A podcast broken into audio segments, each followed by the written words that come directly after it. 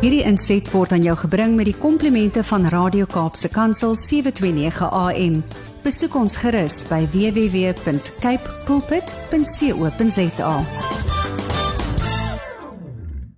Helpende Hand het op die 23ste Februarie 'n kongres vir kerke aan om gemeenskappe in geloof te bou. Ons gesels vandag oor die kerk en die jeug wat een van die gesprekpunte by die Helpende Kerke Kongres gaan wees. Ons verwelkom Dr Dirk Herman, die bestuurshoof van Solidariteit en die Solidariteit Beweging en hy dien op die direksie van Helpende Hand Afriforum, die FAK Pretoria FM Akademia en die Solidariteit Beleggingsmaatskappy. Nou Dr Herman is 'n skrywer en medeskrywer van verskeie boeke oor die Suid-Afrikaanse politiek.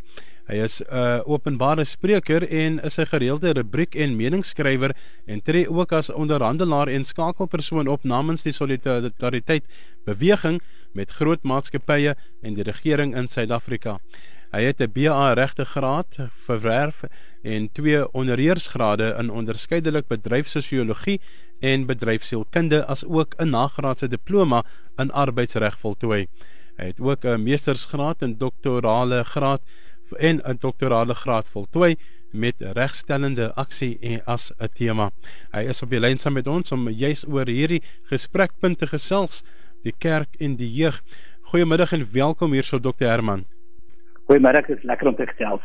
Dr Herman, my eerste vraag is, uh, kan ons Afrikaanse jong mense nog as Christelik beskou?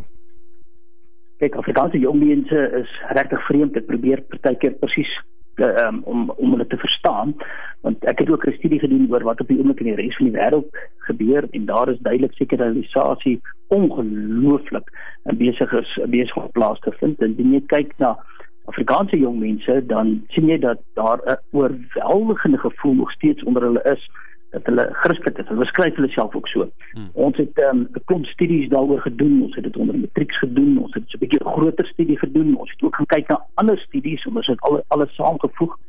En ek kan so 'n bietjie tendense aandui. Nou die een tendens wat ek kan aandui is dat um, minstens um, 90% van die studies druk dit op na 97% van Afrikaanse jong mense beskryf hulle self nog steeds as Christelik. En daaroor is mense natuurlik ongelooflik um, dankbaar. Dieselfde getal omtrent sê ook dat geloof is belangrik. En daaroor is 'n mens ook baie baie dankbaar. So indien jy kyk na die Afrikaanse jong mense selfs uh, omtrent op dieselfde en van die opname selfs 'n bietjie meer as die ouer geslag beskryf hulle self nog as Christelik. Hoe sien die Afrikaanse jong mens die kerk? Dit is die tweede interessante ding. Daar is in die eerste plek is hierdie gevoel van ja, ons is Christelik. Christendom is vir ons belangrik, maar dan is daar 'n wegbeweeg wel van die tra tradisionele kerk. En um, die interessante ding is tog dat ongeveer 70% van hulle wat steeds verskriklik baie is, beskryf hulle self as nog steeds kerklik betrokke. Nou word dit 'n bietjie opgebreek en dan ons as ons daarna kyk, dan sien ons daar is wel 'n wegbeweeg van die tradisionele kerke. En dan is daar 'n klompie snaakse verskynsels wat ek dink mense definitief verder oor moet navorsing doen. Daar is so 'n kwart van hulle wat sê dat hulle ehm um, 'n kerk van die huis af. Nou ongelukkig was hierdie studies nie fyn genoeg gestel dat mense dit mooi kan verstaan nie. Dit kan ook wees want ehm um, die studie waarna ek spesifiek verwys is 'n post-COVID studie. Dit kan ook net bloot eenvoudig wees dat hulle eintlik verwys na dat ons is eintlik ehm um, besig om te skuif na kerk op die internet en um, ons doen uitsendings by. So daai kan ons nou miskien bietjie nog na kyk. Maar die feit is daar so wegbeweeg van die tradisionele kerke. Ons sien ook dit is dis 'n pre-COVID studie waar ons ook daar um, inligting uitgetrek het is dat daar ook 'n wegskuif van die gereformeerde kerke is. So daar so um, meer 'n skuif wel na die charismatiese kerke. Nog steeds is die meerderheid van hulle binne in gereformeerde groeperinge weg van tradisioneel nog steeds die meerderheid gereformeerd maar mens kan sien daar is 'n skuif weg van dit. So as ek kan opsom, baie Christelik geloof is belangrik. Hulle wil steeds op 'n manier gebonde wees aan die kerk, maar nie in die tradisionele kerk en as dit wegbeweeg daarvan af.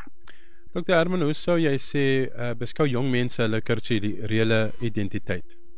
Dit is 'n ander interessante ding is dat en dit is weer eens 'n bietjie weg van 'n uh, die internasionale tendens en dit is dat kultuur vir jong mense in Suid-Afrika ook nog steeds belangrik is en spesifiek Afrikaanse jong mense. Interessant is dan hulle beskryf hulle onthou ons dit is spesifiek onder Afrikaanse jong mense vir alle jong mense nie maar 90% van hulle sê ons is nog steeds geheg aan Afrikaans. En dan wat die um, Afrikaans verder betref, is hulle nogal positief oor Afrikaans op skoolvlak. Um, op tersiêre vlak sê hulle ja, ons wil graag, maar ons wonder of daar 'n aanbod gaan wees en daar is hulle bietjie meer pragmaties en sê as daar nie Afrikaanse aanbod is nie, sal ons uit die aard van die saak in Engels ook wil studeer. Maar op skoolvlak sê hulle, alhoewel almal nie by Afrikaanse skole is nie, is net 0,8% hulle negatief oor Afrikaans by die skool. So dit is eintlik almal positief en sê daar moet. So dis hierdie interessante ding, né? Aan die een kant is hierdie persoonlike kulturele gebinding mm -hmm. en dan kyk ons nou na daardie kulturele binding bind hulle ook aan aan, aan die land. Ehm um, want as jy daarna begin kyk, dan kom jy agter dat ehm um, ja, aan die een kant ehm um, is daar 'n klomp wat sê dat ons oorweeg immigrasie 33%. Dit is dis dis verskriklik baie, né? 33% oorweeg, maar as vra maar het julle al stappe gedoen, dan is dit omtrent niks nie. So hulle dink daaraan, hulle sê hoorie sommer ons oorweeg dit, maar baie min het stappe gedoen.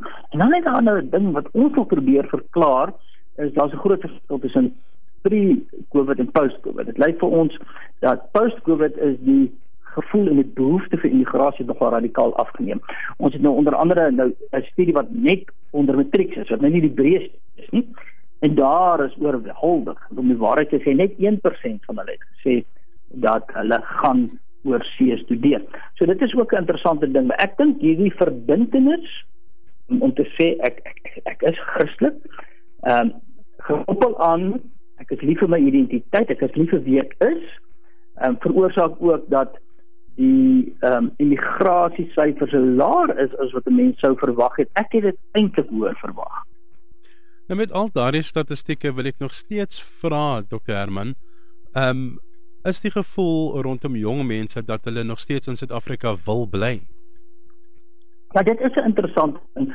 Ehm um, dat ek dink op hierdie stadium lyk dit asof COVID eintlik veroorsaak het dat hulle eerder wil bly. Onthou die ehm um, wêreld oor see uh, lyk skielik nie meer so aanloklik nie. Onthou die lande waarheen die Afrikaanse kinders veral geëmigreer het was ehm um, uh, was die westerse lande hmm. en uh, veral Australië en Nieu-Seeland en skielik lyk dit nie meer so aanloklik nie want hulle ehm um, het 'n redelike sentrale amper drakoniese manier gehad hoe hulle die hele COVID kwessies hanteer het. En dit dit maak die jonges 'n bietjie skrikkerig lyk my om te skuif. Want as wel 'n skuif vir ons van voor en na COVID ehm um, as jy nou kyk na die behoeftes um, om um, om wel te immigreer maar wat ons sien is dat daar is 'n reuse gaping dis vir die kerke. As ons sien hier is 'n klompie jong mense. Hulle wil eintlik hier bly. Twyfel so 'n bietjie maar ons wil bly. Hmm. Ons wil Christelik wees en dan is daar uh, amper die helfte van hulle sê dat ek het selfs 'n behoefte aan meer geestelike ondersteuning. Ek is Christelik, maar ek het 'n behoefte aan meer geestelike ondersteuning. En ek dink die kerke, ek is nou nie in die kerklike omgewing nie, maar dit is eintlik 'n oproep, 'n uitroep van jong mense om te sê kerke, ons wil eintlik opgevang word. En dan is die vraag, hoekom met alles wat ek nou gesê het, is daar nog steeds 'n uh, wegbeweeg van die kerk. Alles wat ek nou gesê het, sê eintlik ons soek 'n binding. Ons wil Christus wees en hmm. iets eers gaan verlore tussen die jong mens en die kerk. So waar wat jy daar sê en baie interessant. Uh, kom ons skuif die fokus na die jong mense in die werksplek. Is hulle gelukkig in hulle werk?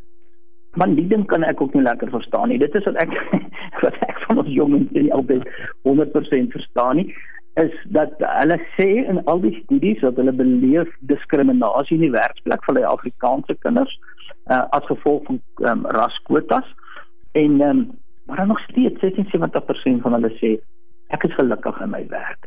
Nou ek dink daar is 'n verband tussen die feit dat hulle sê hulle is gelukkig in die werk en ook hulle geloofsingesteldheid. Hierdie idee van ehm um, roeping, ek het 'n opdrag en ek voer dit uit. So ek dink daar is wel um, 'n verband. So dit lyk asof hulle oorwegend wel gelukkig is in die werk. Ons het ander aanduidings wat dit um, ook um, vir ons wys.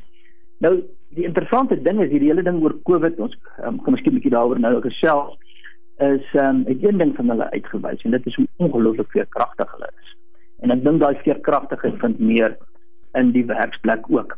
En dit is eh, ek ek is ek is effens verstom oor die positiewe uitslag van die resultate want ons het dit spesifiek na die jong mense gaan trek alhoewel die een kommerwekkende ding is waaroor ons wel moet oor na kyk is dat omtrent die helfte van hulle beleef forme van angste. So dit is die veld teenwoordig en dit is nie die regte prentjie nie. Ons sal dit moet aanspreek. As jy sopas aangeskakel het, ons uh, gesels met Dr Dirk Herman, die bestuurshoof van Solidariteit en die Solidariteit Beweging en ons uh, fokus op uh, een van die gesprekpunte by die Helpende Hand se uh, kongres wat die 23ste Februarie gaan um, plaasvind. Ehm um, en ons die gesprekpunt is jeug ehm um, uh, wat by die Helpende Kerk kongres dan gaan plaasvind. Ons saai dit ook uit hier op Radio Kaapse Kansel op 'n Woensdag en bly ingeskakel vir meer besonderhede daaroor. Uh, Dr Herman kan ons verder dan uitbrei om uh, te gesels oor hoe jong mense COVID, die COVID krisis hanteer het. Ja, ek het nou nou daarna verwys.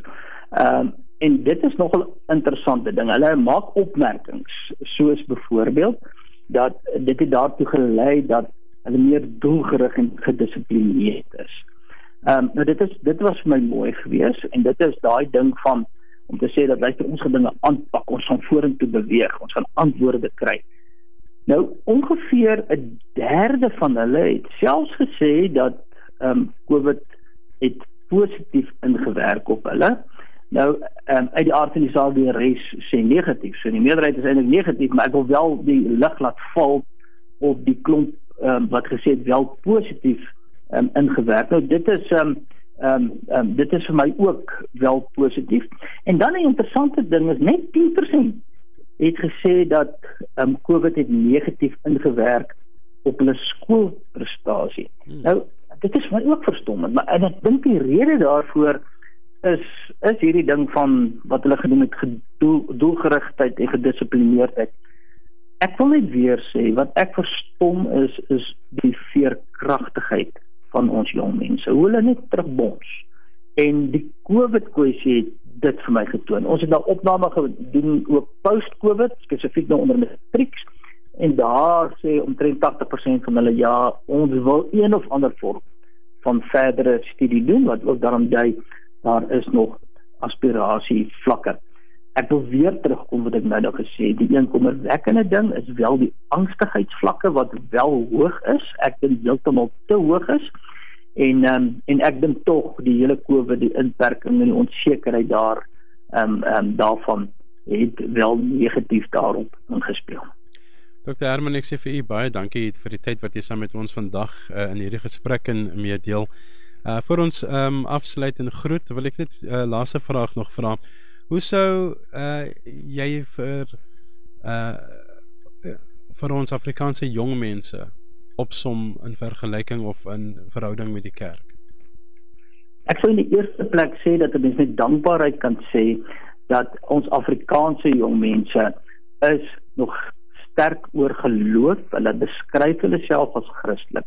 Die boodskap wat ek vir die kerk wil sê is dat hulle te behoefte aan binding. Ons sien vir interessantheid dat hulle behoefte aan binding in die gemeenskap is groter as die ouer geslag. So daar statistieke daaroor ook. Hulle sê ons het mekaar nodig. Die oproep wat ek tot die kerk wil doen is om dit um, in ag te neem en spesifiek dan te sê dat kom ons reik uit na hierdie jong mense. Ons moet keer dat daar nie net 'n gemeenskapsbinding is maar 'n kerkonderbinding. Ek dink die vastigheid van die en die struktuur van die kerk alhoewel die jong mense op hierdie oomblik sê dat ek beweeg met die weg daarvan af is eintlik on, onseker is dat jy skrikkelik belangrik.